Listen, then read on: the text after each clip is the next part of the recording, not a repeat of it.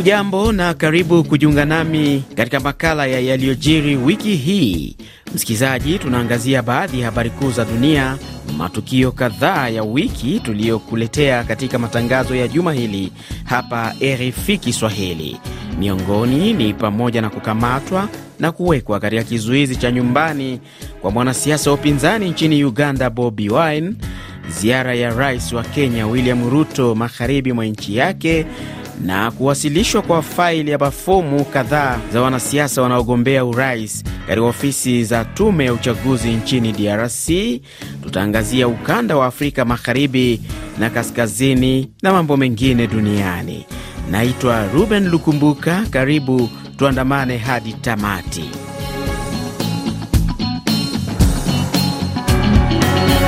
Makala hii inaanzia huko Uganda ambako kiongozi wa upinzani Bobi Wine alikamatwa na kuzuiwa nyumbani kwake baada ya kutiwa mbaroni na maafisa wa usalama alipowasili kwenye uwanja wa ndege wa Entebbe siku ya Alhamis akitoka kwenye ziara nje ya nchi. Mwandishi wetu wa Kampala Kenneth Lukwago alitutumia ripoti ifuatayo. Timu ya wabunge wa upinzani walikuwa wamekusanyika katika sehemu ya watu mashuhuri kwenye uwanja wa ndege Entebbe kumkaribisha Robert Chagulanyi, lakini walishtuka kusikia kwamba alikuwa ameshikwa alipokuwa akishuka kwenye ndege. Timu hiyo iliongozwa na John Baptist Nambeshe, kiranja wa bunge kwa upande wa upinzani. Walikuwa kwa nguo za raia na wakatumia gari ya rapo, walimtoa kwa ndege direct wakamtupa kwa gari, wakaendesha spidi ya hali ya juu. Iliibuka baadaye kuwa Chagulanyi alikuwa amepelekwa nyumbani kwake Magere, ambayo ni takriban kilomita 52 kutoka uwanja wa ndege wa Entebbe. Nilizungumza na Chagulanyi kupitia njia ya simu. Nilifika kiwanja ya ndege, lakini walinishika, waliniweka kwenye gari. Sasa hivi wamenifungia nyumbani, wana surround nyumbani yangu. Kitu mbaya sana, kitu mbaya sana. Mi si ni criminal, lakini najua wananiogopa sana. Taendelea na kazi yangu, taendelea mbele na mambo ya siasa na chama chetu. Msemaji wa polisi Fred Enanga anasema Chagulanyi hajakamatwa. Kiongozi wa chama cha NUP Robert Chagulanyi alisindikizwa na timu yetu ya usalama kutoka Entebbe hadi nyumbani kwake Magere, na yuko pamoja na familia yake pamoja na marafiki. Puuzeni uvumi wa kukamatwa kwake unaoenezwa na watu wanaopenda propaganda.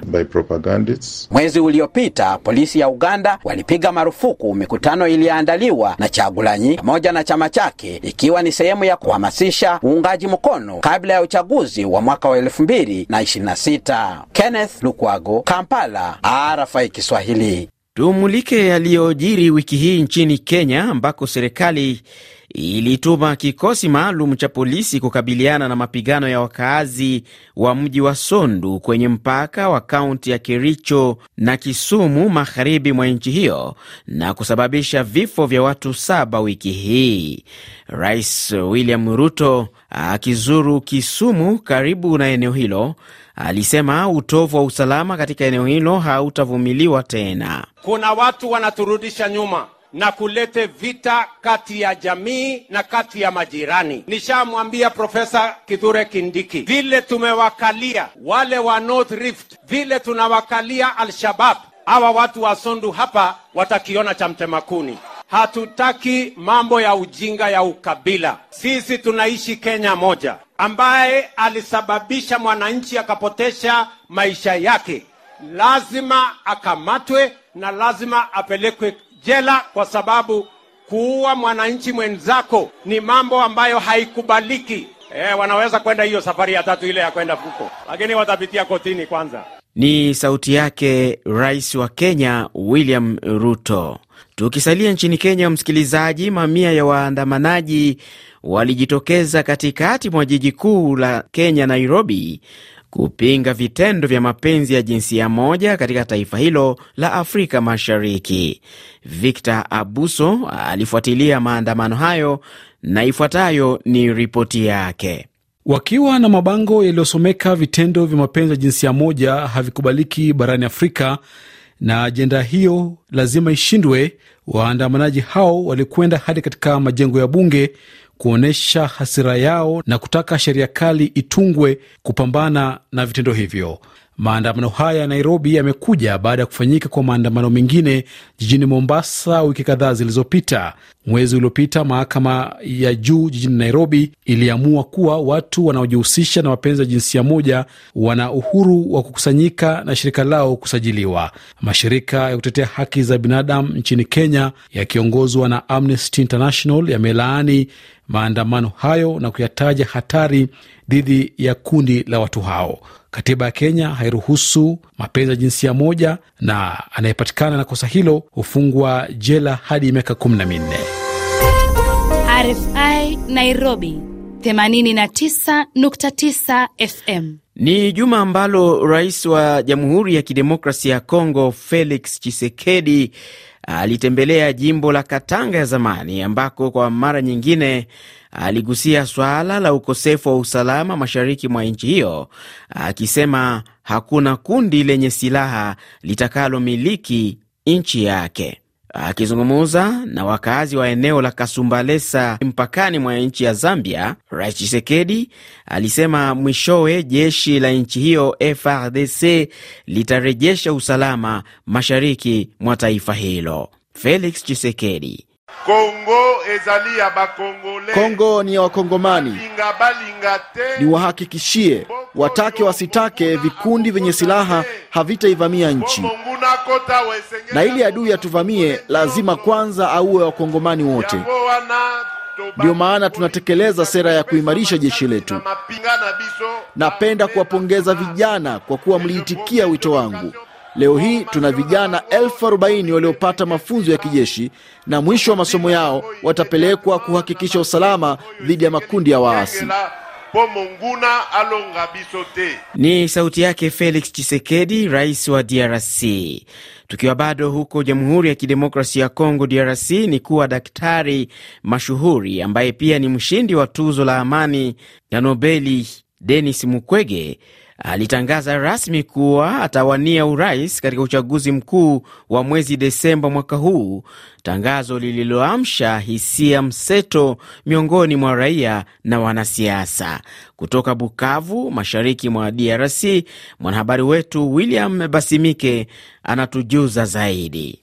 Anise Polepole ni naibu msemaji wa chama tawala cha UDPS mjini Bukavu, anasema ukandideta wa Mukwege ni ukandideta wa Ulaya. Watu ambao walimshawishi kugombea hii wakati walimdanganya. Desire Ntaira ni mratibu wa chama cha Ensemble cha Moise Katumbi, Kivu Kusini. Yeyote mwenye anaweza kusaidia mkongomani kutoka mwa ile shida na ile tumwa inaweza kuwa mzuri, na tunangojea kuweka yake kandideti yake Moise Katumbi. Na raia wengine wana maoni gani? Katika masuala ya siasa hajasimama vizuri, lakini naamini na akipewa hiyo nafasi, kwa kweli Kongo itaenda mbele. Mimi kabisa siwezi kusema kama niko tayari ama siko tayari, lakini nikishaenda kwenye uchaguzi nitajua kile nitakachoamua. Upande wake Emedo Bashizi, mkazi wa Nguba mjini Bukavu, anatoa onyo kwa upinzani wa kisiasa. Wangekuwa kweli wapinzani, wamchague umoja mwenye ataweza kupingana na Tshisekedi na kujiunga yao inashindikana ukwetu. Uchaguzi nchini DRC unatarajiwa kufanyika mnamo Desemba 20 mwaka huu. William Basimike, Bukavu.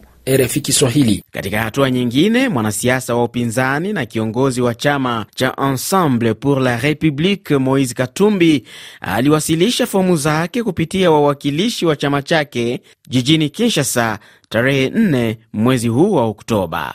Promes Matofali Yonama ni mwenyekiti wa chama cha Ensemble pour la Republique katika jimbo la Kivu ya Kaskazini.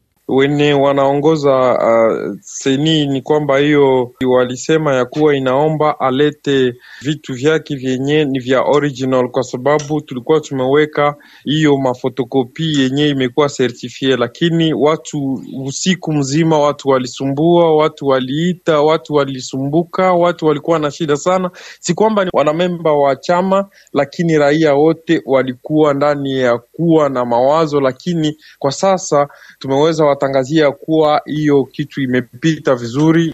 Mbali na Katumbi, kiongozi wa kanisa la Louange, mchungaji Abraham Ngalasi naye pia aliwasilisha maombi yake.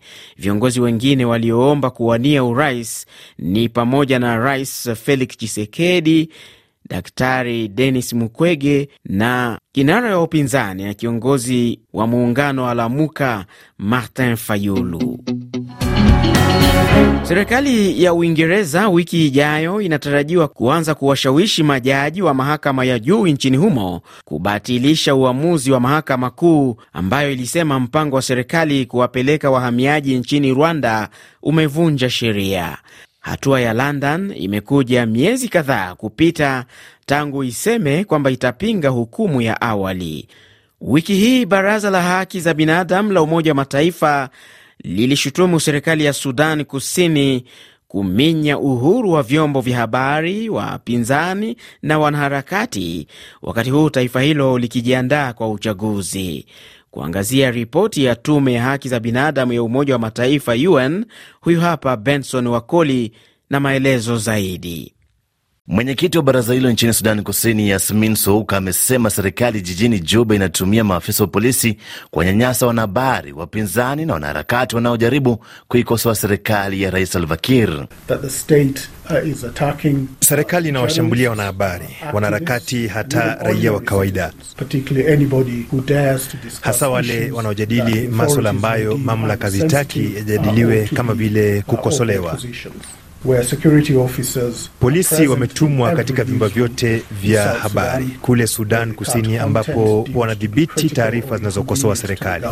Aidha, baraza hilo pia linatilia shaka maandalizi ya uchaguzi mkuu wa kwanza kufanyika mwaka ujao kwa kile inachosema hakuna dalili ya maandalizi, huku wapinzani wakizuiliwa kufanya mikutano ya hadhara. Banli Afuko ni kamishna wa baraza hilo. Huwezi kuchagua au kuchaguliwa kwenye jamii ambayo mazingira yake ni mashaka na wasiwasi tu. Huwezi kutekeleza majukumu yako, utakuwa na uoga wa kukosolewa. Huu ndio msimamo wetu. Kile tunachokitaka ni kwamba mwaka ujao kufanyika uchaguzi wa wazi kumaliza kipindi cha mpito. Sudani Kusini imeendelea kusisitiza kuwa uchaguzi huu utafanyika kama ilivyopangwa, huku chama kikuu cha upinzani SPLM-IO kikitaka kutekelezwa kikamilifu kwa mkataba wa amani uliotiwa saini mwaka 2018 kabla ya uchaguzi huo kufanyika.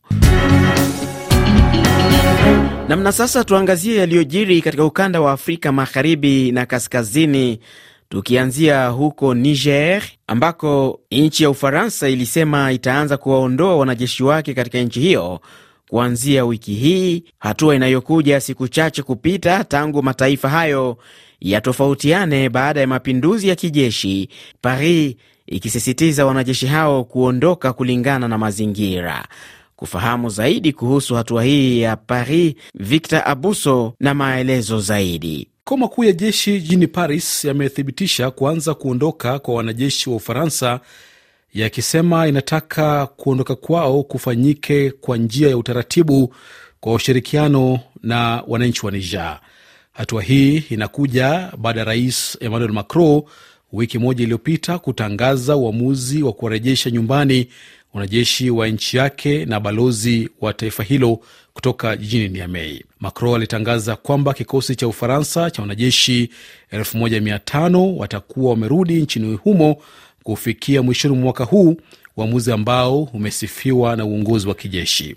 Nigeria ambayo rais wake Bola Tinubu ndiye mwenyekiti wa jumuiya ya kiuchumi ya nchi za Afrika Magharibi, ECOWAS, ilikaribisha hatua ya Algeria kuwa mpatanishi wa mzozo wa Niger baada ya jeshi kuchukua madaraka mwezi Julai.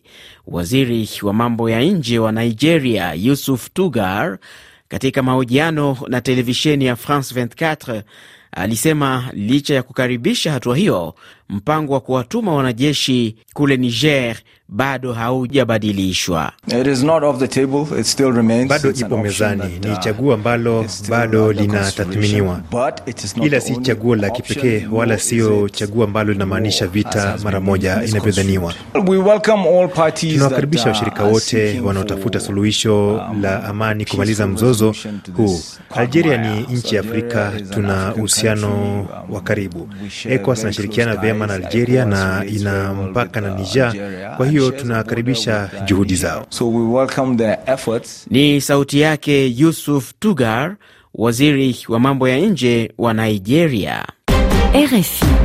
kule Burkina Faso, waziri wa ulinzi alitangaza kuwasimamisha kazi maafisa kadhaa wa jeshi, ambapo hakuna sababu za kusimamishwa kwao zilizowekwa wazi ndani ya barua iliyosainiwa na Kanali Meja Kasum Kulibali. Ali Bilali alifuatilia kwa karibu taarifa hii na ifuatayo ni ripoti yake. Uamuzi wa kusimamishwa kazi kwa maafisa hao ulichukuliwa tangu Jumatano iliyopita, siku ambayo mkuu wa jeshi na polisi alipoondolewa na kuteuliwa afisa mwingine kwenye nafasi hiyo, lakini taarifa imewekwa wazi saa 24 baadaye. Waliosimamishwa kazi ni pamoja na maafisa wanane akiwemo kanali mmoja, maluteni kanali watatu na makamanda wanne, pamoja na maafisa watatu na maafisa wasaidizi wawili na sajenti mmoja. Licha ya waziri wa ulinzi kutotoa sababu za kusimamishwa huko, chanzo kilicho karibu na jeshi kinaonyesha kuwa uamuzi huu unahusishwa na jaribio la hivi karibuni la kuyumbisha usalama. Watu hawa wanashukiwa kuhusika na jaribio la mapinduzi lililotibuka, kinaeleza chanzo hicho. Kwa sasa watu sita wamekamatwa. Hii ni kesi ya kamanda Abdulaziz Auba, kamanda wa kikosi maalum, luteni kanali Sheikh Hamza Uatara, kamanda wa kikosi maalum cha jeshi la kitaifa, na kapten Christophe Maiga, naibu kamanda wa kitengo maalum cha uingiliaji kati wa polisi.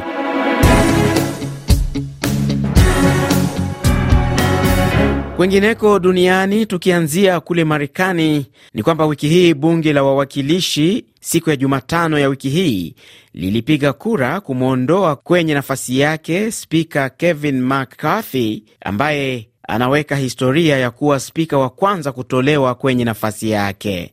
Wabunge wa Republican waliwasilisha pendekezo la kumng'oa baada ya kufikia makubaliano na wabunge wa Democrats kupitisha bajeti iliyonusuru shughuli za serikali kusimama. Matt Gaetz ni mbunge wa Florida wa chama cha Republican na mshiriki wa aliyekuwa rais wa nchi hiyo Donald Trump. Okay? Hatujafika mwisho wa mchakato huu, tunaelekea nusu ya safari. Itabidi kukutana na kuungana kama muungano na kujenga imani. Sababu Makathi ameondoka leo ni kwa sababu hakuna anayemwamini. Ametoa ahadi kadhaa zenye utata, na zinaposhindikana, kuna watu wengi anawapoteza. Pengine hata wengine hatukubaliani kimaoni. Kwa upande wake, Gaetz kutoka Florida amewalaumu mahasimu wake wa kisiasa akisema ametolewa kwa sababu za kibinafsi. Tayari Rais Joe Biden aliwataka wabunge kuchagua spika mpya mapema iwezekanavyo. RFI. Rais wa Urusi Vladimir Putin juma hili aligusia uwezekano wa nchi yake kurejelea tena majaribio ya silaha za nyuklia pamoja na kujitoa kwenye mkataba wa kidunia kuhusu nyuklia. Vladimir Putin: Tumepewa jukumu la kujenga mfumo mpya wa kidunia. Sisi hatukuanzisha kile kinachosemwa vita ya Ukraine. Kinyume chake, tunajaribu kuimaliza. Mzozo wa Ukraine sio wa kimipaka. Nataka nisisitize katika hili. Urusi ni kubwa kubwa zaidi duniani kote kwa msingi wa maeneo. Hatuna nia yoyote ya kuchukua maeneo zaidi. Aidha, katika hotuba yake ya wiki hii Putin alisema lengo la nchi yake ni kutengeneza mfumo mpya wa kidunia, akizituhumu nchi za magharibi kuchochea vita ya Ukraine. Msikilizaji, tuzo ya amani ya Nobeli ya mwaka huu ilimwendea mwanaharakati wa maswala ya wanawake nchini Iran, Narges Mohammadi.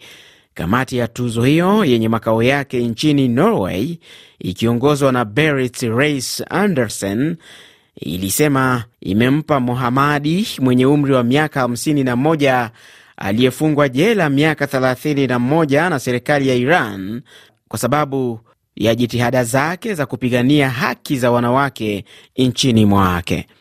In awarding her this year's Nobel Peace Prize, kwa kumtuza mwaka huu, kamati ya tuzo ya Norwegian ya Nobel inamtunuku kwa kupigania kwa ujasiri haki za wanawake, uhuru wao na demokrasia nchini Iran.